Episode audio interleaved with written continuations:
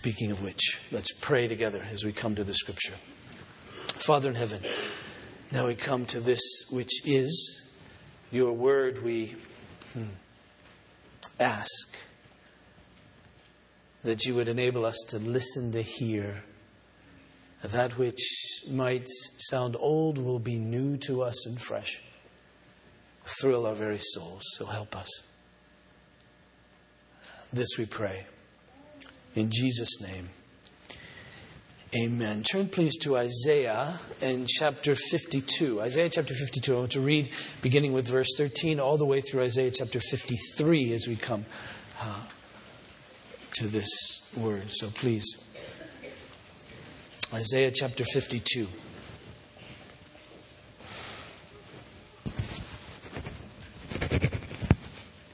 In verse 13, hear the word of God.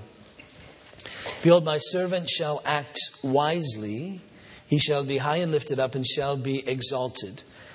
As many were astonished at you, his, his appearance was so marred beyond human semblance and his form beyond that of the children of mankind. So shall he sprinkle many nations. Kings shall shut their mouths because of him. For that which has not been told them they see, and that which they have not heard they understand. Who's believed what they heard from us? And to whom has the arm of the Lord been revealed? For he grew up before him like a young plant, like a root out of dry grounds. He had no form or majesty that we should look at him, no beauty that we should desire him. He was despised and rejected by men, a man of sorrows and acquainted with grief. And as one from whom men hide their faces, he was despised, and we esteemed him not.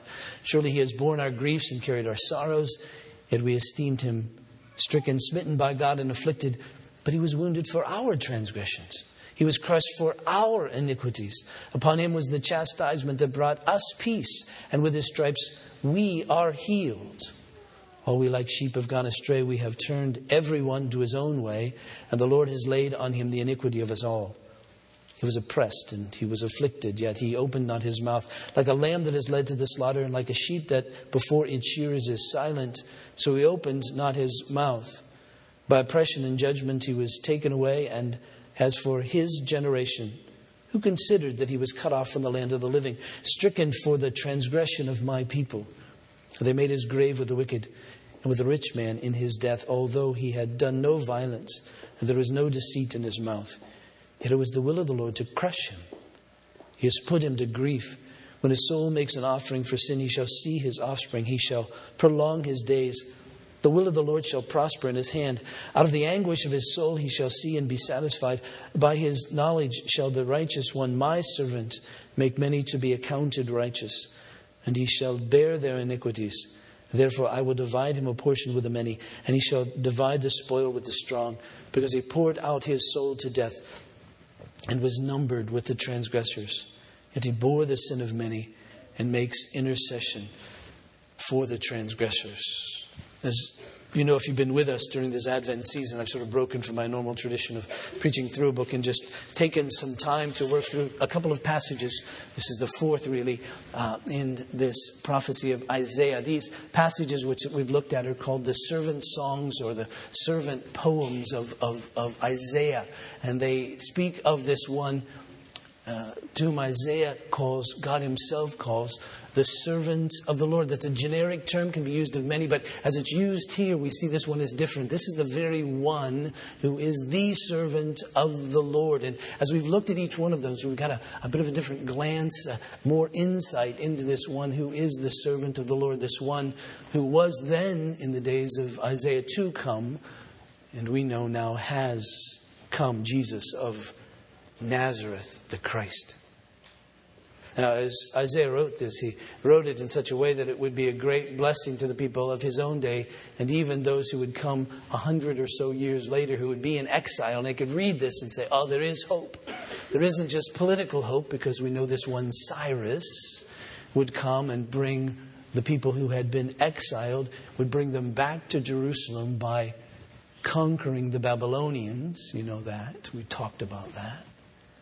But there would be one who would not only bring them back from political exile, but one who could bring back from spiritual exile, from exile from God and bring them back into the very presence, the very family of God. And that would be this servant of the Lord. And, and so important is this servant is, is that there are two questions really posed in what I've read. The first comes from the first verse of, of chapter 53. Who has believed this? So important is it to get it. So important is it to see it. So important is to believe it. That, that, that God asks us in the midst of this, who really believed this? And then in verse 8, he says, who, who really considered about this very one, this servant of the Lord? Who's pondered why he came? Who ponders? Who's pondered why he died? Does anybody see that? Does anybody get it? This is different. This, this is something that, that everybody must, must really, really get, what everybody must really, really see. And it's appropriate for us at Christmas time really to, to tackle all of this because the, the big question of Christmas is who is this one who was born and why did he come? Do you realize that there aren't many in our day who see it, who get it, who understand it? It's astounding to me that we celebrate Christmas every year and still we're so blind and we still don't see it as a culture of people.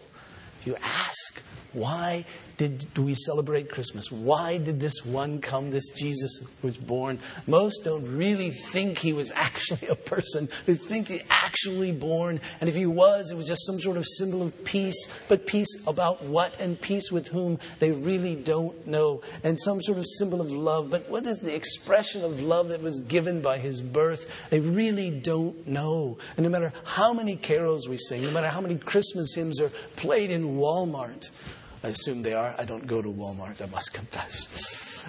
Ah, it makes me nervous just to think about going there. But if you go to Walmart if you work there, that's fine. I'm just not a shopper. Um, more of a catalog guy. But I assume it's played all over the place. People simply just don't listen, don't get it, don't hear, don't understand. So the question is who truly believed this? Who's considered why he came? Who's, who's considered why he died? That's really the question of the ages. It's the question of history. It's the most important question that we can be faced with in the context of our lives. If he really is who he claimed to be, if he really did what he claimed to have done, if, if what the Bible says about him is really true, then it's everything is wrapped around him, not only all of history, but all of our lives. And so, who really has, has believed him? And we realize that even in the days of Jesus, the answer is not many. I mean, some had it revealed to them, they got it in some sense. Mary and Joseph. She pondered, Mary did, these things that the angel told her in her heart concerning her son. Joseph as well, name him Jesus, he shall save his people from their sins. Emmanuel, God with us. At this sense, Mary, Mary sang all about this one who was to come, who was to be her salvation, the salvation of the people of Israel. Simeon, this old man at the temple, he, he saw this baby Jesus come with his mom and dad in their arms to the temple when he was little, this baby, and he, he got it. He knew. He says, Ah, the consolation, the salvation of Israel. Now, God, I can die. You promised me that, that I wouldn't die until I saw the salvation of Israel. Now, now I see it, so now I can die. Anna, another woman, old in the temple got it. She saw, she knew who this Jesus was. John the Baptist saw Jesus, he, the Lamb of God, who takes away the sins of the world. But even in the midst of that, Joseph, I mean, uh, uh, Jesus' parents and his family thought him a bit crazy at times. John the Baptist, when he was in prison, began to wonder is this really the one? Is this really the Lamb of God? Is this really the Christ? Please tell me. There's a great expression by Peter one day when Jesus said, Who do people say that I am? And he said, You're the Christ, the Son of the living God. And, and yes, and Jesus had to caution him and say, but, but Peter, you didn't get that on your own. It was my Father in heaven who revealed that to you. And it was only moments later than it appears that Jesus says, Now here's the deal. Here's what's going to happen. I'm going to go to Jerusalem and I'm going to be I'm going to suffer there, and I'm going to be betrayed, and I'm going to be killed, and on the third day I'm going to rise again. And Peter said, Oh, no, you're not. he knew it one minute, not so much the next. Who had a category in their brain for this kind of thing, for, the, for the, to God to live among us and dwell among us and to give himself for us in such a way that, that he would die and rise so that our sins could be forgiven. I don't blame them for it. it. It needs to be even healed to whom has the arm of the Lord, Isaiah writes, been revealed. It needs to be revealed to us, to be, to be brought up close and personal to us. I don't blame them. I'm just saying who believed in Jesus' day not many. He, he went around teaching. And they marveled at his teaching, but they wondered who he was. Is he the prophet? Is he a prophet? The prophet? Who is he, really, this Jesus? He did miracles. They were impressed. But when he fed 5,000, they came back to him and said, Feed us some more. We'll make you king. That way there will be a chicken in every pot. That will, we will have food all the time. That's what you can do. And Jesus said, No, no, no, no. I don't want you to make me king. This isn't what this is all about right here and now. He taught them. He forgave sins. He did miracles. He raised the dead. And yet, many wondered about him. They kept saying, But isn't his mom and dad, Mary and Joseph, he's not that impressive from his background, from his pedigree. How, how can he be any more special than anyone else, really? And he's from Nazareth. I mean, really. We get a great sense on the day we call Palm Sunday as Jesus comes into Jerusalem. It, it appears as if everybody's getting it, but that doesn't last very long, does it? It's not very many days until we realize that, oh, they're not quite seeing him as he really is. And on that night, even his closest comrades, his disciples, scatter Peter, his dear friend, denies even knowing him after he's crucified. They're wondering in this upper room what really happened here. Some go back to the profession of fishing even after Jesus is risen from the dead. He's walking along the road, and people are leaving Jerusalem, going back to their home of Emmaus, and, and Jesus is with them, and they still don't see it until the very end, and he has to explain to them about himself, which he does, of course. He tells them about himself. He opens up the scripture. He looks in Moses and the Pentateuch. He, he looks in the Psalms and in the writings. He looks in the prophets. No doubt he comes to this passage as well, because as, as we look at the Gospels and as we look at the New Testament, this particular passage, which I read this morning, is, is most quoted from the Old Testament, especially in the context of the, of the life of Jesus. There's so much here. It, it, sort of drips of, of the very life and death and resurrection of our Lord Jesus. And very explicitly, of course, uh, it's singled out. There's a scene in the early church in the book of Acts, in Acts chapter 8, where, where Philip comes upon this Ethiopian, and, and, and this man is, is reading through Isaiah chapter 53. He's reading through the passage that begins like a sheep he was led to the slaughter, and a lamb before its shearers is silent. So he opens his mouth in his humiliation. Justice was denied him. who can describe his generation? For his life is taken away from the earth. And the eunuch said to Philip, About whom, I ask you, does the prophet say this? About himself or about someone else? And then Philip opened his mouth and, beginning with this scripture, he told him the good news about Jesus. It was all about Jesus, this particular passage of Scripture that we've, we've read clearly. It was seen after Jesus' resurrection. Yes, this is of Him.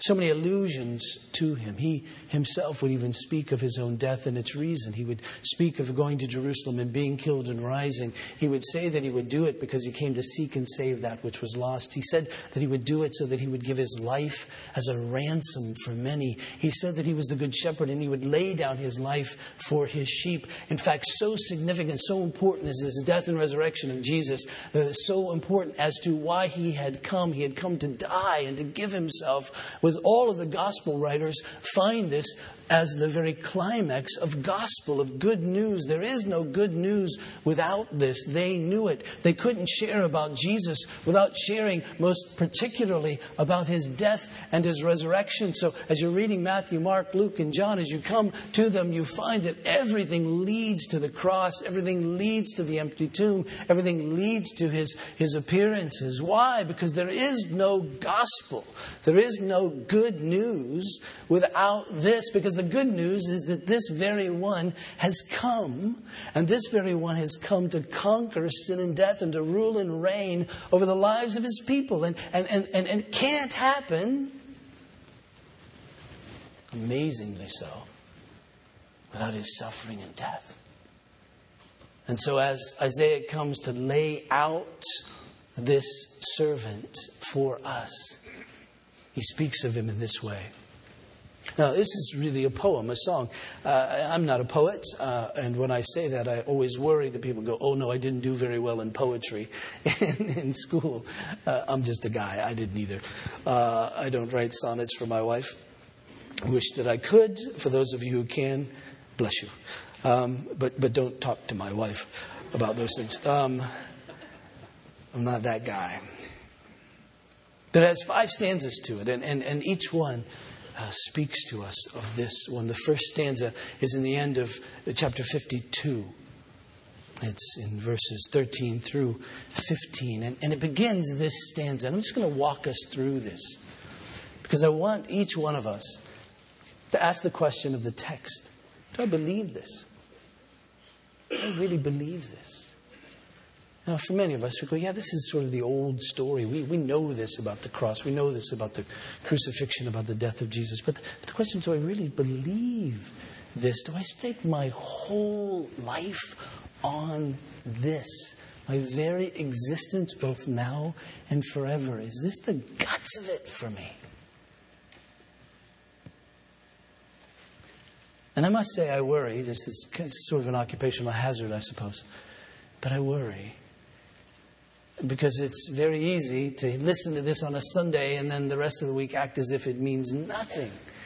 So I worry about us. And uh, the great thing about Sundays is it's a time of regrouping. It's a time of reaffirming this covenant with God and listening to His promises, saying, Yes, that's true.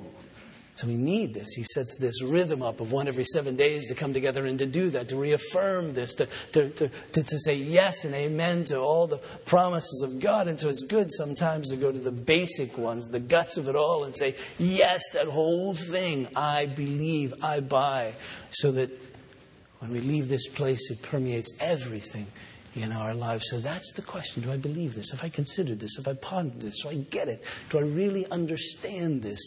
Do I sink deep into this as the very foundation, guts of my life. It begins this first stanza uh, uh, uh, rather triumphantly. Verse 13 Behold, my servant shall act wisely, that is, successfully. Everything he does will be right. He'll know exactly what to do, and he'll do it well. He'll act wisely. He'll be successful. He shall be high and lifted up, and shall be exalted. And, and, and that's great. You remember, we even read it in one of our little readings this morning, responsive readings, that Jesus said, when, when you lift me up, you'll get it. You'll see it when I'm lifted up. And so you get this great sense of, of him being lifted up. At this moment, we're not quite sure what that means, but it, it sounds like it's a great exaltation. When I think of being lifted up and somebody else being lifted up, I think of somebody, somebody being spotlighted, and, and you get this great grandeur and majesty. But notice verse 14. Many were astonished at you, at this servant. His appearance was so marred beyond human semblance, and his form beyond that which of the children of mankind. So you, you get the sense wait a minute, I was expecting something else here. I wasn't expecting you to tell me that he was going to end up being one who looked like a non human being. Somebody we can even recognize as a person. Wait a minute, that doesn't sound like being exalted and being lifted up. What is the deal here? Verse 15, not only that, so shall he sprinkle many nations. That whole sprinkling thing, uh, this is the servant, the Presbyterian. Um, he's going to sprinkle many nations, cleanse them. And here's what's going to happen kings shall shut their mouths because of him. So amazed will they be at him that they will have nothing to say. And then Isaiah spotlights kings. He says, The kings of the nations are going to cleanse nations, and, and the rulers of those nations, those who were the most powerful in those nations, those who thought they knew everything about those nations, those that were the exalted ones of their nations, are going to sit in awe, amazed at this servant who has his appearance so marred that you can't even tell he's a human human being. And then the next stanza, chapter 53, the first three verses, he says, Okay, who has believed what they heard from us? We've, we've said, not many in the days of Jesus, but believing is of great and utter importance. And to whom has the arm of the Lord been revealed? That expression, the arm of the Lord, is the very power of God to save. It's the outstretched arm of God that's the figure throughout all of the Old Testament of God coming and rescuing his people. And so, who's going to believe that this one, whose appearance is marred beyond uh, human semblance, beyond recognition, really, who's going to believe that that one is the very power of God? Can believe that? And he says, not only that, he grew up before him like a young plant, like a root out of dry ground. Now, that's kind of an interesting little expression. A root out of dry ground. You don't expect anything out of dry ground, but boop, boop, there comes this little shoot. And so, in the very days of Israel, in the very days in which Jesus was born, Israel was in great decline. No one would have expected anything out of her, most especially anything from God out of her, in the midst of being sort of under the rule of the Romans and all of that. And how the culture of the day had so infiltrated them. But here we see this root, but, but that's it. And he said, but, but then it sort of declined from there because he had no form or majesty that we would look at him, no beauty that we should desire him. There wasn't anything about this Jesus growing up that you said, well, there goes the Messiah. Didn't look like it. Nothing from the external appearance at that point. In fact, what happened was he was despised and rejected by men, a man of sorrows, acquainted with grief, and as one from whom men hide, hide their faces, he was despised and we esteemed him not. In other words, we didn't value him at all. Can you imagine? And we know this sense of his suffering, of his sorrows, and his, his grief. You can see that in the course of the, the life of Jesus most definitely. He wept at the unbelief of Jerusalem. It pained him. He had compassion upon those who were in deep difficulty and trouble. Even when he saw death, he wept. He wept at the, the tomb of his dear friend Lazarus. He, he got it, he understood that. But we know his severe sorrow, his severe grief came at the time of the cross. We see it in two instances, really. We see it one in, in, this scene at the Garden of Gethsemane where Jesus is so sorrowful that he, he sweats and his sweat is blood, and, and it's so working in him this sorrow. And you know what happens? He, pleads with his father, if there's any way that this cup can pass from me, may it pass, but, but not my will, your will. And you see the struggle of a real human being. You see the struggle of a real man in that situation. He knows exactly what he's facing. He isn't simply facing death in the sense of no longer being on this earth, no longer breathing. That, that isn't the point. It isn't even facing the, the, the pain from the, from the flogging and, and, and all of that that he's facing. It isn't even this sense of rejection that he's facing, being, being rejected by, by those close to him or even others. It isn't, that isn't even the injustice that's going to happen in the course of his life in, in, in that trial when he's going to be falsely accused and, and condemned to death and all of that. It isn't that. But he faces the sorrow, the grief of knowing that he's going to experience the wrath of God. And then we see him do that. The sorrow, the grief that he experiences on the cross isn't the pain of it, though that's true. It's that moment in time when he cries, My God, my God, where are you? Why have you forsaken me? Why am I here alone? Why? That's the moment. He says, You'll see him. Yes, you won't even recognize him as a human being. He's going to be so flogged and beaten and all of that, so emaciated because of the experience of dying in that horrible way on a cross. No one esteemed him at that point. Then the next stanza, it, it, lays out the reason really for his, his death. Surely he has borne our griefs and carried our sorrows, yet we esteemed him stricken, smitten by God, and afflicted. In other words, people would walk by him and say, He's getting what he deserves. God is doing this to him because he's blasphemous. He was the one who was walking around, and though he's a man, he was making himself out to be God. And this is what happens to people like that. He claimed to be the king. This is what happens to people like that. God says, no, that's not true. Therefore, everybody thought that this was the hand of God against him for his own blasphemy, for his own sin. But, but Isaiah said, no, no, no, no. You don't, don't you see? It wasn't for his, it was for ours. He for us. He our substitute. That's why this was happening to him. He was the sinless Son of God. And, and he took our griefs, our sorrows. That carries through. Verse 5. I said, he was wounded for our transgressions. That is a fatal wound for our transgressions. He was crushed for our iniquities. Upon him was the chastisement that brought us peace. With his stripes, we're the ones who are healed. He says, Listen, we've all gone astray, turned to our own one, but the Lord laid on him the iniquity of us all. And then notice, even later as we work, can work our way through this, this passage, it says that verse um, uh, middle verse 8 he was stricken for the transgression of my people. And then verse 10 his soul makes an offering for sin. Then, verse 11 He shall bear their iniquities.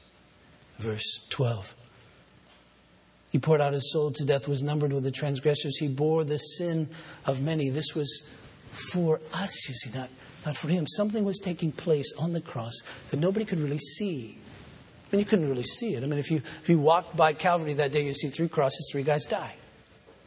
How would you know that the one in the middle, at that moment in time, is taking on himself the guilt of sinners? Not his own, but of others. In such a way that his father would receive that as payment for their sin. How would you know that unless God told us? How would you know that unless it was revealed to us. To whom is the arm of the Lord revealed? It comes to us. He tells us this is what took place on that day at that particular point in time. He says, Now believe this, trust, consider this. Why did he die? Nobody really had anything against him. Why did he die? This was the thing that, that, that, so confounded Martin Luther in his journey, his pilgrimage to, to really coming to faith. Couldn't get it. He couldn't understand. Why did Christ die? Why did God let that happen to his servant, this one who was sinless? And then it dawned on him as he read through the scripture, the Psalms, as he read through Romans, as he read through Galatians, that, that it wasn't Jesus' sin for which he was punished, it was ours. It's interesting that they would have thought Jesus to be smitten by God because of his own blasphemy. But the truth of the matter, he was smitten by God for our blasphemy. Because we, being men, think ourselves to be God. That's the very sin in the Garden of Eden. The sin in the Garden of Eden was the serpent coming to Adam and Eve and saying, uh, You can be like God. You could become the judge of good and evil. You could be the ones who, who, who, who, measure, who judge all of life. You see, that's what God does. God's the one who, who defines our lives, He's the one who directs our lives. And we're to delight and to find joy, worship Him in the context of how He defines us and leads us. But the serpent comes to Adam and Eve and says, No, no, no, you can do that. Eat from the tree of the knowledge of define good and evil for yourselves and for all of humanity. You're the judge of those things. And that's been our sin ever since. Every time. Every time we think we know better than God. Every time we live by our own wisdom. Every time we value uh, that which God doesn't value. Everything we love that which He doesn't love. Everything we hate that which He doesn't hate. Everything that we depend Every time we depend upon that which hasn't been given to us by God, we're making ourselves to be God. And you see, because of that, because our lives are supposed to be lives that are defined by Him and directed by Him. Our lives are supposed to be that which find their delight in Him. Then, when that isn't true, the just punishment for that is death, cutting us off from life. And isn't just cutting ourselves off from breathing, but it's cutting ourselves off from the very blessing, the very presence of God, is hell. And so Jesus comes to take that hell upon himself for us. That's his sorrow. That's the grief that he takes. That eternal grief, that eternal sorrow he takes upon himself for us that we might believe in him, trust in him, and thus be spared, thus know God.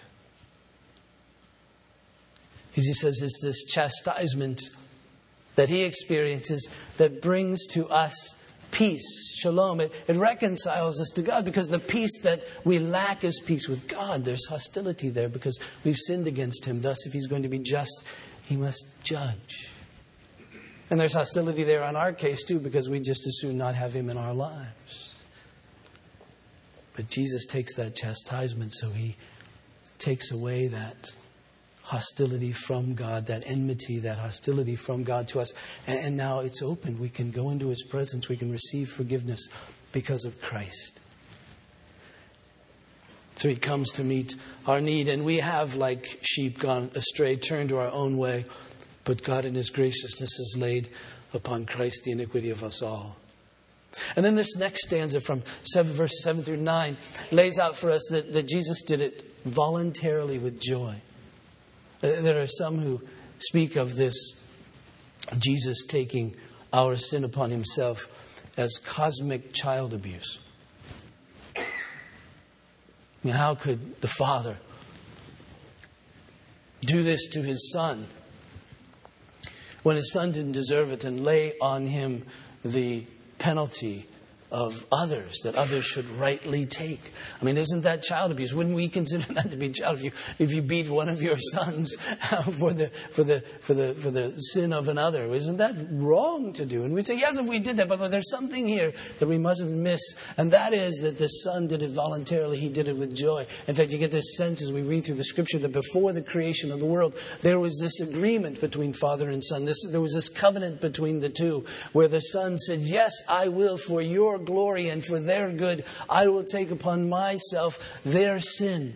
So, as we read through the scripture, for instance, we read in Ephesians chapter 1 that it was before the creation of the world that God chose us in Christ. See, before the creation of the world, there was this agreement that there would be these in Christ.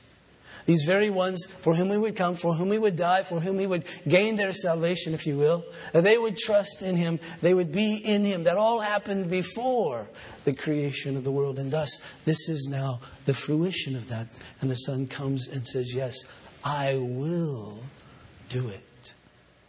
I am the Good Shepherd. I, I, nobody takes my life, he said. I give it.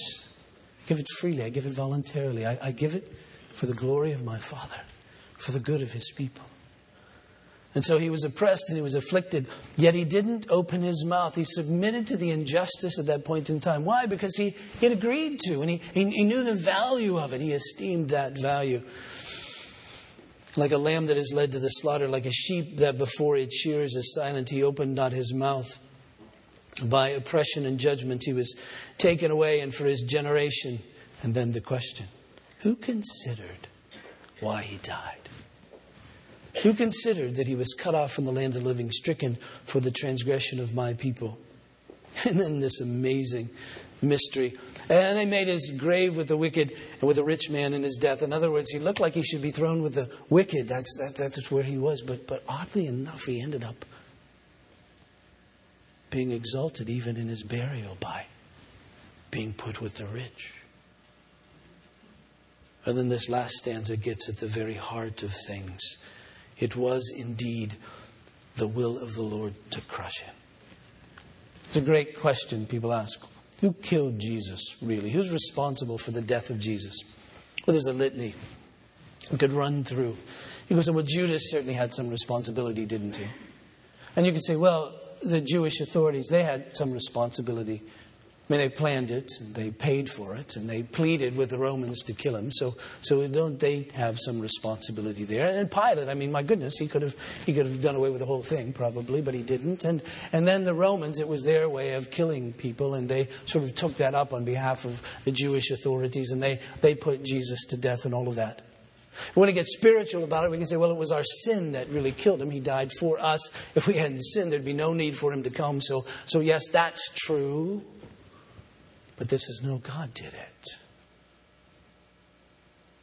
It was the will of the Lord to crush him. It pleased him to do it. Not pleased in the sense that he was sitting there with a big smile on his face, oh, I can't wait to see this. But pleased him in the sense that he said, No, this will reveal my glory to my people. And it did. Because where else could anyone see this kind of love? In fact, the Apostle Paul writes of, of this kind of love in Romans in, in chapter 5. It's, it's that kind of love, again, that we don't really have a category in our brain for. He says, For while we were still weak at the right time, Christ died for the ungodly, for one will scarcely die for a righteous person. Though perhaps for a good person, one would even dare to die. We go, okay, that makes sense. We might die for good people, we might die for a righteous person. Verse 8, but God shows his love for us in this, that while we were still sinners, Christ died for us. That is, he died for his enemies, died for those who were against him. He said, nobody dies for those people. That's God's kind of love. That's what it was amazing. It was indeed the will of the Lord to crush him, to put him to grief. And when his soul makes an offering for sin, however, it says he shall see his offspring, that is, that is, those he dies for will be his very own, his offspring. And he, that is the Father, shall prolong the Son's day. That is, he'll rise. He'll continue to live. And you see, in his resurrection, this Jesus, as he lives, he announces to us, yes, this sacrifice has been accepted. Yes, my Father has accepted it. It wasn't for my sin, but for someone else's sin that I died. He, he took the payment, and now I'm free to go. Out of the anguish of his soul, this servant shall see and be satisfied. He'll be pleased with all that takes place. By his knowledge shall the righteous one, my servant, make many to be accounted righteous. In other words, the end result for those for whom he dies, the end result for those who trust in him is that they're counted righteous. Think about that. Those who deserve to be condemned are now justified. Whew. Not only just as if you've never sinned, but just as if you've always obeyed. You are in the very presence of God as one counted righteous because of him. The spoil will be divided, and we'll belong to him, be his. He will be our intercessor, defender forever. He was numbered with us and has conquered sin and death for us. Now, the question, of course, is do we believe that? Do we really believe that? Is that the very foundation of our lives? Is that the guts of our existence? Do we really believe that? Is that good news for us? Does that thrill our souls? Does that inform everything that we deserved eternal punishment. We deserve hell. We deserve the wrath of God, and we don't get it.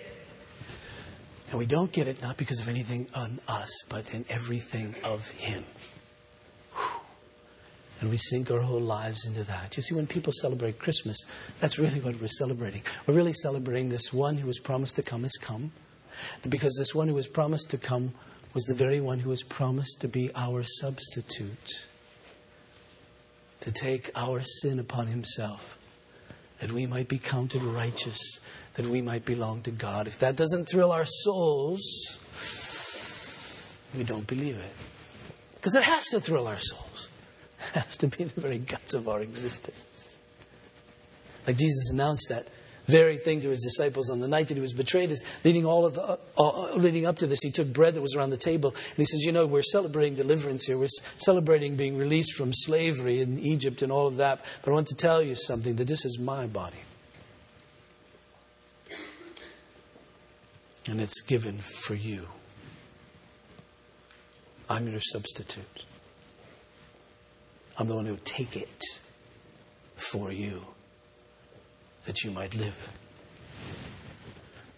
And then he says, I want you to understand this gospel, this truth, this cup is the new covenant in my blood, shed for many for the forgiveness of sins, my sorrows, my griefs for you. Chastisement, punishment, for you. Your iniquities, your transgressions, your sins. On me, my blood, for you.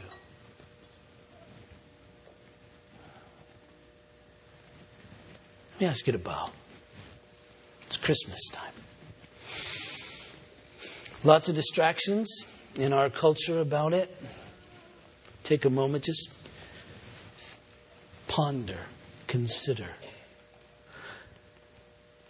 Why did Christ die?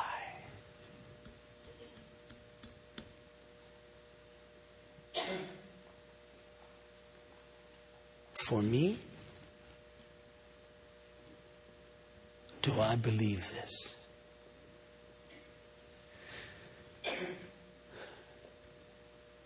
Father in heaven, on this day. I pray that you would reveal to each of us clearly the arm of the Lord, His power to rescue, His power to save. By revealing to us again Jesus, this very one who was born that he might die, that we might live. Enable us on this day to reaffirm, to say amen, to say, yes, that's true. So please, I pray, take this bread, this juice that's before us as this word has gone forth.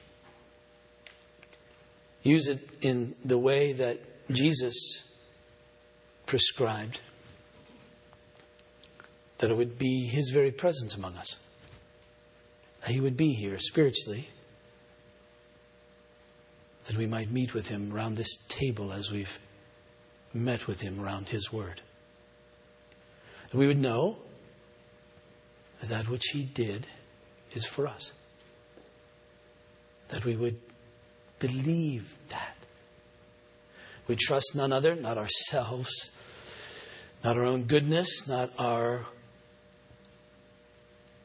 giving or our pleasant personalities or our patience or our kindness or our compassion or our love for any. We wouldn't trust any of that, but only trust Him. We'd rest in Him that He is our righteousness. Hmm.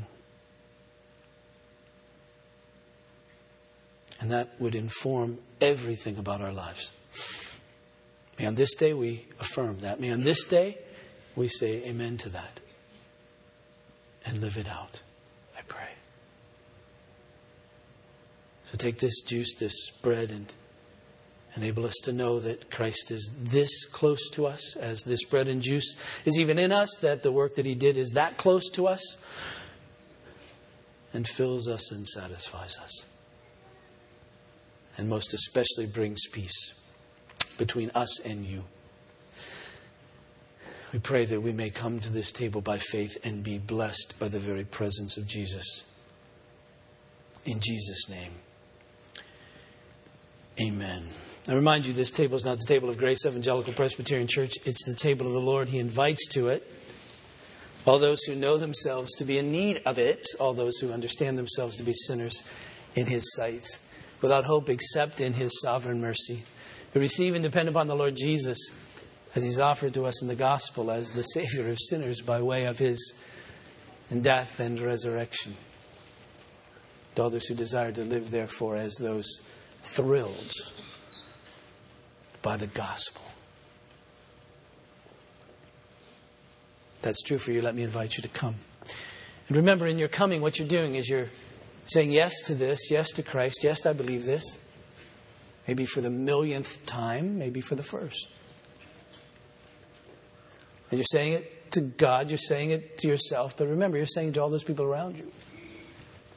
So as you come, they're looking upon you and they're saying, Oh, I didn't know you believed this, but I guess you do. That's good. Oh, yes, you believe this. I know that. I'm with you.